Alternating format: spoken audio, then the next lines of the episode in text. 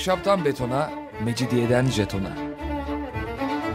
Alameti kerametinden menkul kent hikayeleri.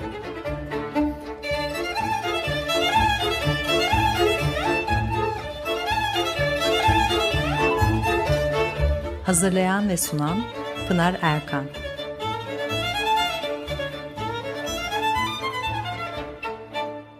Efendim merhabalar. Bir haftalık aradan sonra yine birlikteyiz.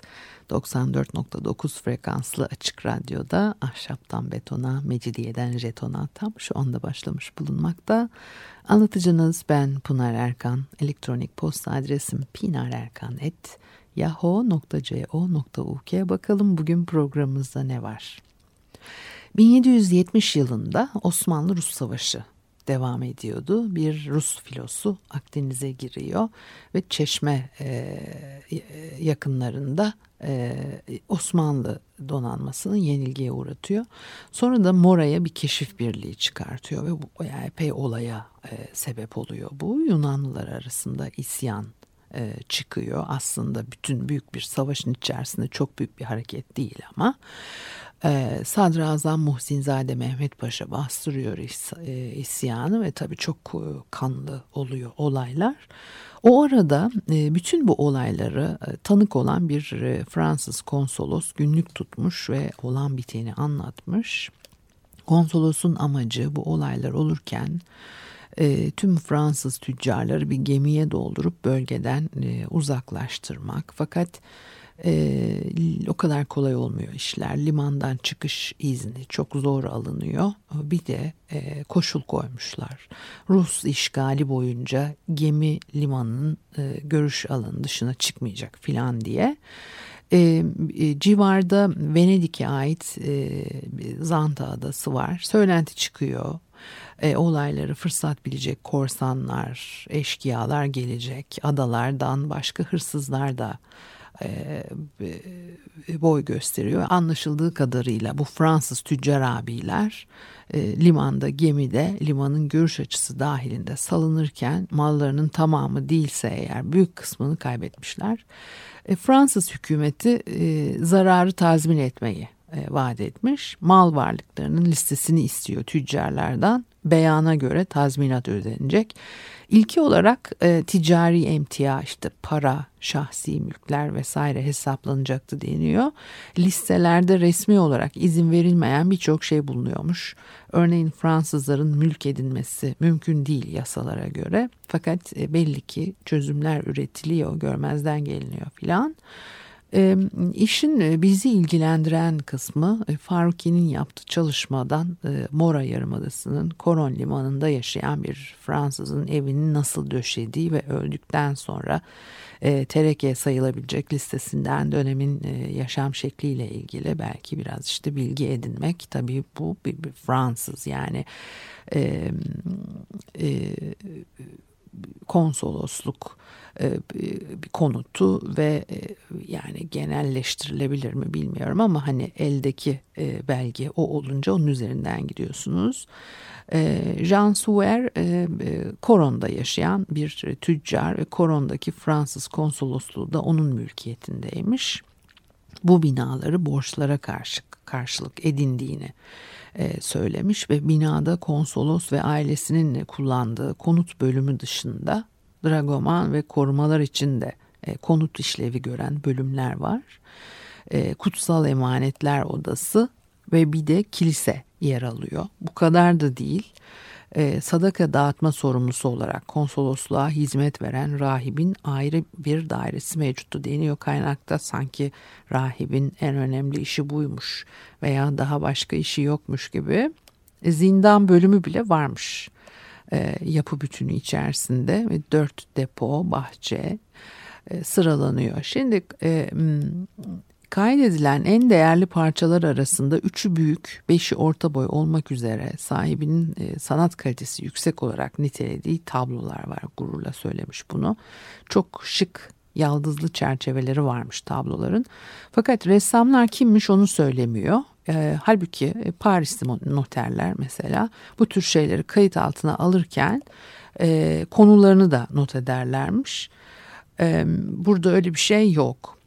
Gerçekten ne kadar değerli bu tablolar bilmiyoruz ve çekmeceli ceviz bir dolapta saklanan bir deniz kabuğu koleksiyonu listelenmiş. Yine o zamanlarda çok e, yaygın bu tür şeyler. E, ama tabii ne kadar fiyat biçiliyor, e, ederi nedir? E, davetlerde, kutlamalarda kullanılmak üzere manzara desenli pamuklu veya keten duvar örtüleri ve bir halı var e, tablolar dışında bir kütüphaneye e, ciddi rakam e, paha biçilmiş. Halbuki insan daha çok halı olsun diye bekliyor. Bu devirde halıya pek düşkün insanlar. Yoksul insanların bile bir iki parça halısı olduğunu yazar da belirtmiş. Ee, öte yandan e, kütüphane sahibi olmak e, özellikle yeni asalet ünvanı almış kraliyet görevlilerinin e, toplumsal kimliklerinin bir göstergesi olarak değerlendiriliyor ve genelde hukuk eğitimi görmüş kimseler bunlar. Dolayısıyla o kütüphane işte önemli. Karyolalar önemli. Aplikli iki büyük ayna. Sarkaçlı İngiliz saati divanlar, e, kanepe iskemleler de iskemle çok sayıda 19 kıvrık ayaklı iskemle 12 e, ceviz iskemle ve ayrıca 8 düzine iskemle daha geçiyor. İstendiğinde açılarak uzatılabilen e, pirinç bezemeli pahalı bir masa var. Amerikan ahşabından yapılmışmış e, ve buna da yine bir e, önemli rakam e, biçilmiş. 12 dolap varmış evde ufak tefek eşyayı saklamak için. E, 18. yüzyılda Paris evlerinde aynalar çok revaçtaydı. Çünkü odaları aydınlatmakla kalmıyor, büyük de gösteriyor. E, birisi bu modanın e, ressamların hayatlarını kazanmasını güçleştirdiği yorumunda bulunuyor konuyla ilgili. Demek ki işte tabloların yerini almış aynalar duvarlarda. E, avizeler çok lüks sayılıyor. Sarkaçlı saatler genellikle e, şömine üzerine e, konuyor. Termometre ve barometre asıyorlarmış hava durumunu tahmin etmek için bu zamanlarda. İşte yeni yeni başlayan e, alışkanlıklar. Bunlar Paris modası ama e, e, Fransa'daki Fransız hayatını bir konutunu e, e, Mora'daki konsolosun evinde de aynı düzende hani bulmak e, mümkün görünüyor. Ee, yine e, çok sayıda sandalyeyle e, kalabalık misafir gruplarının ağırlanması da o yıllarda e, moda olmuş. E, varlıklı Fransız evlerinde salon oyunları oynanıyor. Amerikan ahşaplı masalar filan da işte oyun masası olarak e, kullanılıyor. Envanterde bir tavla ve satranç takımı da var. Dolap da yeni adet.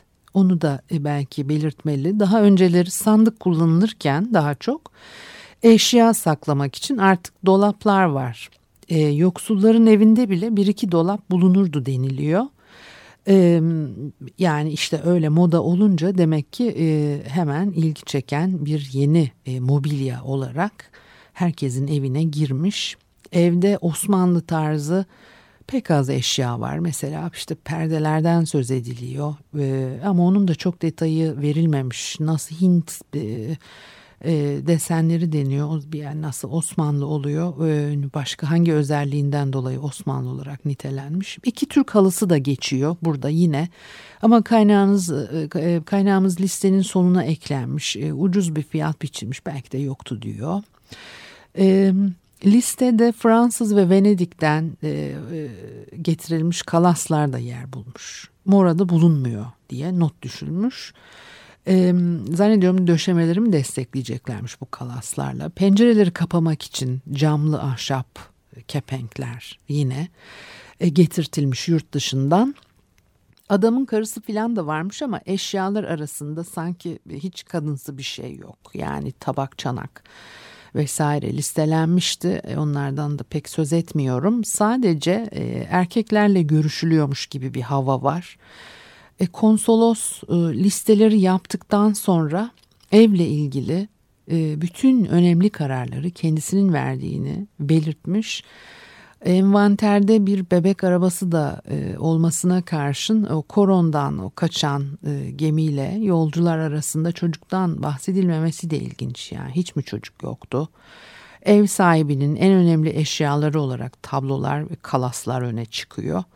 Fransa'ya geri dönmesi durumunda kullanılacak kasa ipleri dahi saklamış bol miktarda ip görünüyor. Hani bunları da niye listelersin? Bedelini mi isteyeceksin? Nedir anlamadım.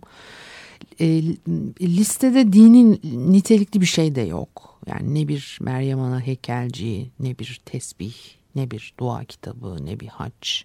Katolik bir ailenin o evde yaşadığını belli eden hiçbir şey yok. Belki de gemiye çıkarken bunları yanlarına almışlardı. O zaman da işte zarar görmediği için listeye girmedi. Evde e, o iki uyduruk halı haricinde yerel kültüre ait e, hiçbir şey yok diyecektim tam fakat et pişirirken suyu süzülsün diye altına konan özel bir sağan da e, kayıt edilmiş. Demek ki şişler de var ve şiş kebap yapıyormuş konsolos abi misafirlerine. Bir de e, Türk usulü fener diyor. İbrik var. Bak. Cezveler var. Birçok cezve var. Bol bol kahve içiyorlarmış. Bir müzik arası verelim ondan sonra devam edelim.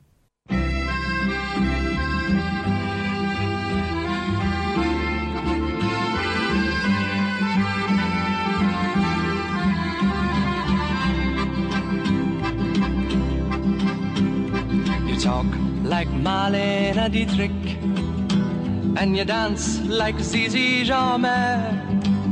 Your clothes are all made by Balmain. And there's diamonds and pearls in your hair, yes there are. You live in a fancy apartment off the boulevard Saint-Michel, where you keep your Rolling Stones records and a friend of Sasha Distel, yes you do. But where do you go to, my lovely? when you're alone in your bed.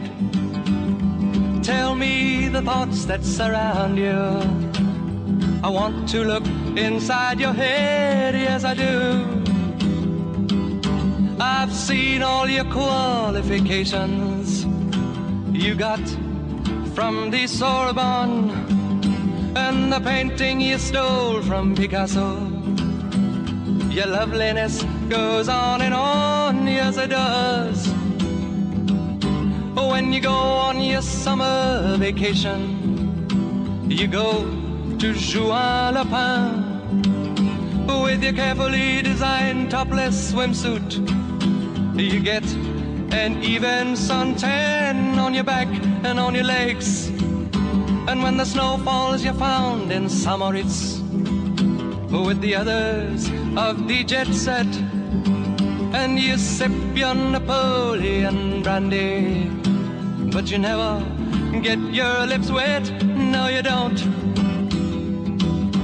But where do you go to my lovely when you're alone your bed won't you tell me the thoughts that surround you I want to look inside your head, yes I do. Your name, it is heard in high places. You know the Aga Khan. He sent you a racehorse for Christmas. And you keep it just for fun, for a laugh. they say that when you get married, it'll be to a millionaire. But they don't realize where you came from. And I wonder if they really care or give a damn. Where do you go to, my lovely, when you're alone in your bed? Tell me the thoughts that surround you. I want to look inside your head, yes I do. I remember the back streets of Naples. Two children begging in the rags, both touched with a burning ambition to shake off their lowly born takes. They try. So look into my face, Marie Claire, and remember just who you are. then go and forget me forever. But I know you still bear the scar deep inside, yes you do. I know where you go to, my lovely, when you're alone in your bed. I know the thoughts that surround you, cause I can look inside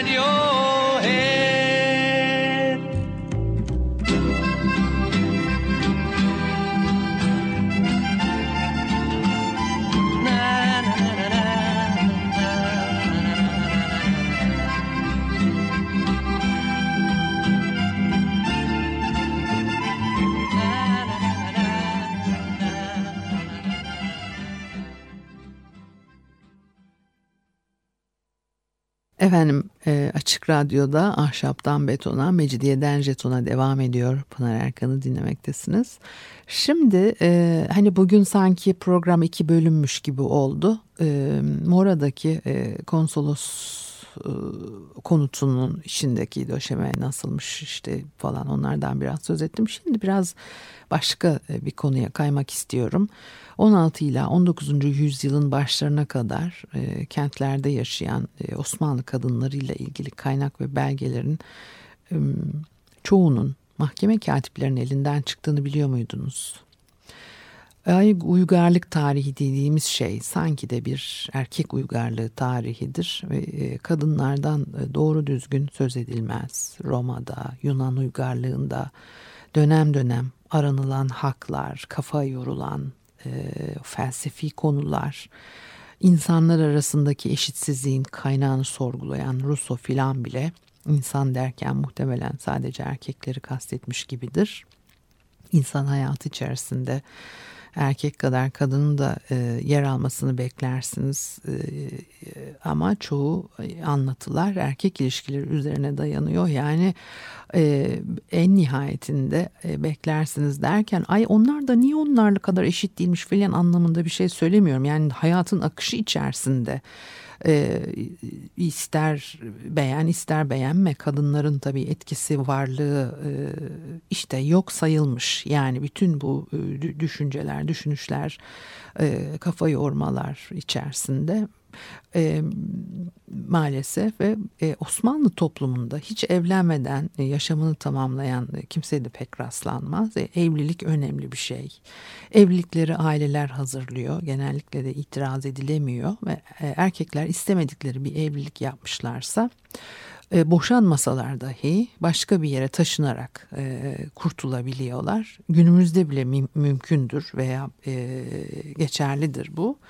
E, kadınlar nasıl yapacak? E, Hüseyin nikah kıydık. Ben hayırlısıyla 5-10 sene bir gurbete çıkayım sana radyo tüylü şapka getireceğim deyip Hüseyin'i bırakıp gidemiyor kadınlar. Şimdi e, günümüzde de bazı çıkarılan veya çıkarılmaya çalışılan kanunlar için rıza ile kızların kaçırılmış olması öne sürülüyor ya. kadı sicillerinde dahi kaçırılmayı kabul etmiş çok ender olaya rastlanıyor geçmiş yüzyıllarda. Yine az olmakla birlikte görece daha çok karşılaşılan bir başka durum da e, kadınların reşit değilken evlendiklerini söyleyerek artık reşit oldukları için evliliklerinin iptalini istemeleri. Osmanlı döneminde. E, tabii Hristiyanlar e, arasında e, e, ağırlıklı olarak bu tür e, e, taleplere rastlanıyor. Ortodoks Hristiyanlar evliliklerini e, bir de e, kadı sicillerine kaydettiriyorlarmış. Yani Müslümanlarla evlendiklerinde sanıyorum yapıyorlar bunu. E, çok kadınla evlenmek de pek o kadar ima edildiği gibi yaygın görünmüyor Osmanlı devrinde. Bu e, belki bölge ve şehirlere göre de değişiyordur. Onu da söylemek gerekir. Mesela eksiksiz e, veraset listelerinde iki kadına pek az rastlanıyor. E, halbuki dul kalan eşlerin hepsinin mirastan işte pay hakkı var yasal olarak. Hani kayıtlara girmemeleri için bir sebep yok. Boşanıyorlarmış da. Erkekler ne zaman isterse bir gerekçe göstermeden zaten boşanabiliyor. Bazı evlilikler de e, kadınların girişimiyle bitiyor ama Lady Montagu anlatıyor 18. yüzyılda tanıdığı seçkin aileler için çok eşliliğin hoş karşılanmadığını örnekler veriyor filan. E, devlet ricalinde zaten böyle bir şey söz konusu değil. Ama bu her zaman da böyle değil. Onu da hemen söylemem lazım. Yani şimdi şöyle gidelim. Padişahın kız kardeşi kızın üstüne kim ikinci eş alacak? Yani önce boşanacaksın ondan sonra ne yapacaksan yapacaksın. Hani e, dönem dönem ama değişiyor etkiler. İstanbul'da 1880'den sonraki evlilikler için yapılan bir araştırma bu devirde çok eşliliğe e, neredeyse sadece saray çevresiyle üst düzey din görevleri arasında rastlandığını ortaya koymuş. Tüccar ve e, zanaatkarlarda yokmuş böyle bir alışkanlık. E, Lady Montagu bir de e, aşk simgelerinden söz ediyor. Bir kese içinde küçük eşyalardan oluşan bir e, koleksiyon. İlki bir inci, sen güzeller arasındaki incisin demekmiş işte inci gönderiyor herhalde. Ee, karanfil ise epey konuşuyor. Şimdi onu tekrarlamayayım artık. Yani o bana bile fazla geldi o. Ee, bir saç teli sen benim başımın tacısın demekmiş. Üzüm iki gözlüm demekmiş.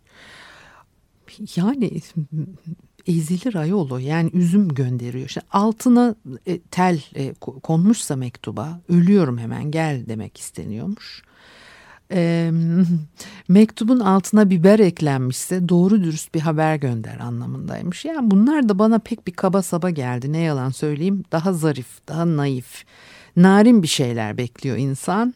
Doğru dürüst bir haber gönder yani. E işte zaten göndermiyor. Böyle bir söylemin üstüne daha da hiç göndermez.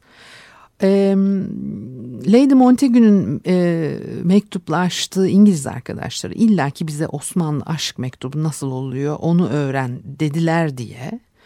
E, hanımefendi bunları e, İstanbul'daki kadın dostlarından öğrenmiş. Onlar da e, pekala uydurmuşlar mı acaba? Yani bohça, bohçacı kadınlar böyle haber taşırmış ya evler arasında. Onlar da artık e, bohçacı kadınlara mı sordular ne yaptılar? Şimdi Topkapı Sarayı arşivinde de aşk mektupları var. Hürrem Sultan'ın seferdeki kanuniye yazdığı aşk mektupları. Şiirler de var içlerinde. Bu mektupların iki kişi arasında kaldı tabii düşünülemez. E, ilginç ibareler de var. Hürrem Sultan Kanuniye yanındaki bir paşayı soruyor. Kızmış herhalde. Kanuni de paşaya niye kızdığını soruyor karşılık olarak. Yalnız Kanuni'nin e, yanıt olarak gönderdiği mektuplar yok. Sadece Hürrem Sultan'ınkiler var ve Kanuni'nin e, niye kızdığını paş, e, paşaya niye kızdın paşaya diye sorduğunu yine Hürrem'in yazdığı mektuptan öğreniyoruz. 18. yüzyılın başlarında Kadınlar İstanbul'da birbirlerini ziyaret de ediyorlar. Ee, uzun uzun sarayda yaşayanlar katı bir protokol dahilinde yaşıyorlar tabii sağa sola öyle kolayca gidemezler. Lady Montague yorumlarını da yapıyor. Hamam sefalarına tabii çok önem veriliyor. Onu hep biliyoruz zaten. Yanlarına eşya alıyorlar ona göre filan. Ee, ve Mesire'ye gitme de 17. yüzyılda daha çok e, işte öyle e, yapılan bir şey. Yatır ziyaretiyle başlayan mesire eğlenceleri yapıyor kadınlar. Önce bir dini görev yerine getiriliyor yatır ziyaretiyle. Yani bir de işte ne diyor Lady Montague bir süre sonra Türkçesini ilerletmiş sohbetlere katılabiliyor ve çocuk konuşuyormuş en çok kadınlar. Çocuk doğuramayacak yaşa gelmek kadınlar için en büyük bahtsızlık olarak değerlendiriliyormuş filan. Halbuki yani çocuk ölüm oranları da yüksek. O işler Lady Montagu'nun anlattığı kadar hafif ele alınamaz diye de tahmin ediyorum. Yani 18. yüzyılda kadınların tabi sokağa çıkması sınırlı, kısıtlayıcı bir sürü ferman çıkarılmış. Hatta nakışçı dükkanlarına çok gidiyorlar diye dükkanların e, kapatıldığı oluyor. Edinebildiğimiz bilgilerde e, genellikle e, tıpkı konutlarda olduğu gibi üst düzey e, kadınların yaşantılarından çünkü kayda geçtiyse onlar geçiyor. Sadece üst tabaka kadınlar değil kentli e, varlıklı kadınlar da e, e, e, kadife ya da ipek kumaşı tercih ediyorlarmış. Ee, tabii kadınlar evlenmeden önce kendi başlarına yaşamıyorlar fakat eşini kaybetmiş kadınlar da hemen koşa koşa bir erkek akrabalarının yanına yerleşmiyor. Rumeli illerinde mesela eşi ölen kadınlar toprağa işlemeye Eşinin işlerini takibe devam ediyor. 1640 yılında Tokat'taki vergi kayıtlarına göre kadın adına kayıtlı çok sayıda da hane varmış mesela. Demek ki var ya kadınların ekonomik olarak da bir gücü var. Bir de kadın şairlerden bir parça söz etmek istiyorum. Yani tabii o çok meşakkatli bir şair olabilmek için Farsça öğrenmek, klasik eserleri öğrenmek gerekiyor filan.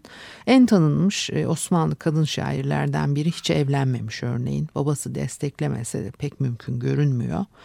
15. E, yüzyılın sonlarında yaşamış olan Mihri Hatun e, Amasya kadısının kızı bilginler, okumuş dervişler yetiştirmiş bir aile geleneğine sahip ve başlarda kendini kabul ettiremiyor fakat e, ilerleyen zamanlarda 2. Bayezid'in e, ödüllendirdiği şairler arasında adı geçer. Mihri Hatun e, cüretkar bir kadın e, ama Amasya çevresinde bazı şairlere de aşık olmuş ve alışılmışın dışında davranarak şiirlerinde bu kişilerin isimlerini e, vermiş. E, konunun uzmanları bu aşkların platonik olduğunu vurguluyorlarmış. Yok bir de platonik olmayaydı bari.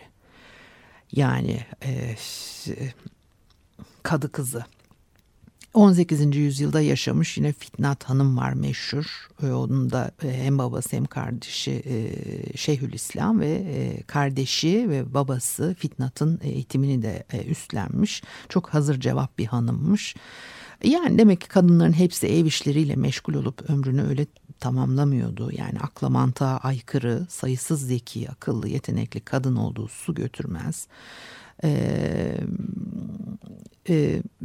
yani bunlar o kurallar toplum yapısı hayat koşulları içinde bir yolunu bulup su gibi akıyorlardı kuşkusuz diye düşünüyorum veya öyle düşünmek istiyorum. Evet bu haftalık da bu kadar. Haftaya görüşene kadar hoşçakalınız.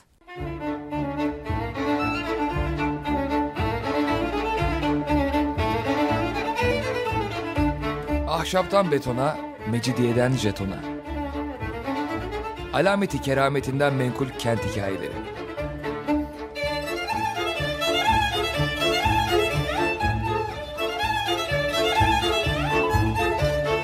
Hazırlayan ve sunan Pınar Erkan.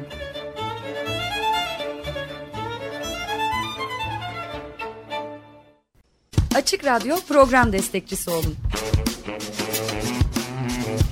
Bir veya daha fazla programa destek olmak için 212 alan koduyla 343 41 41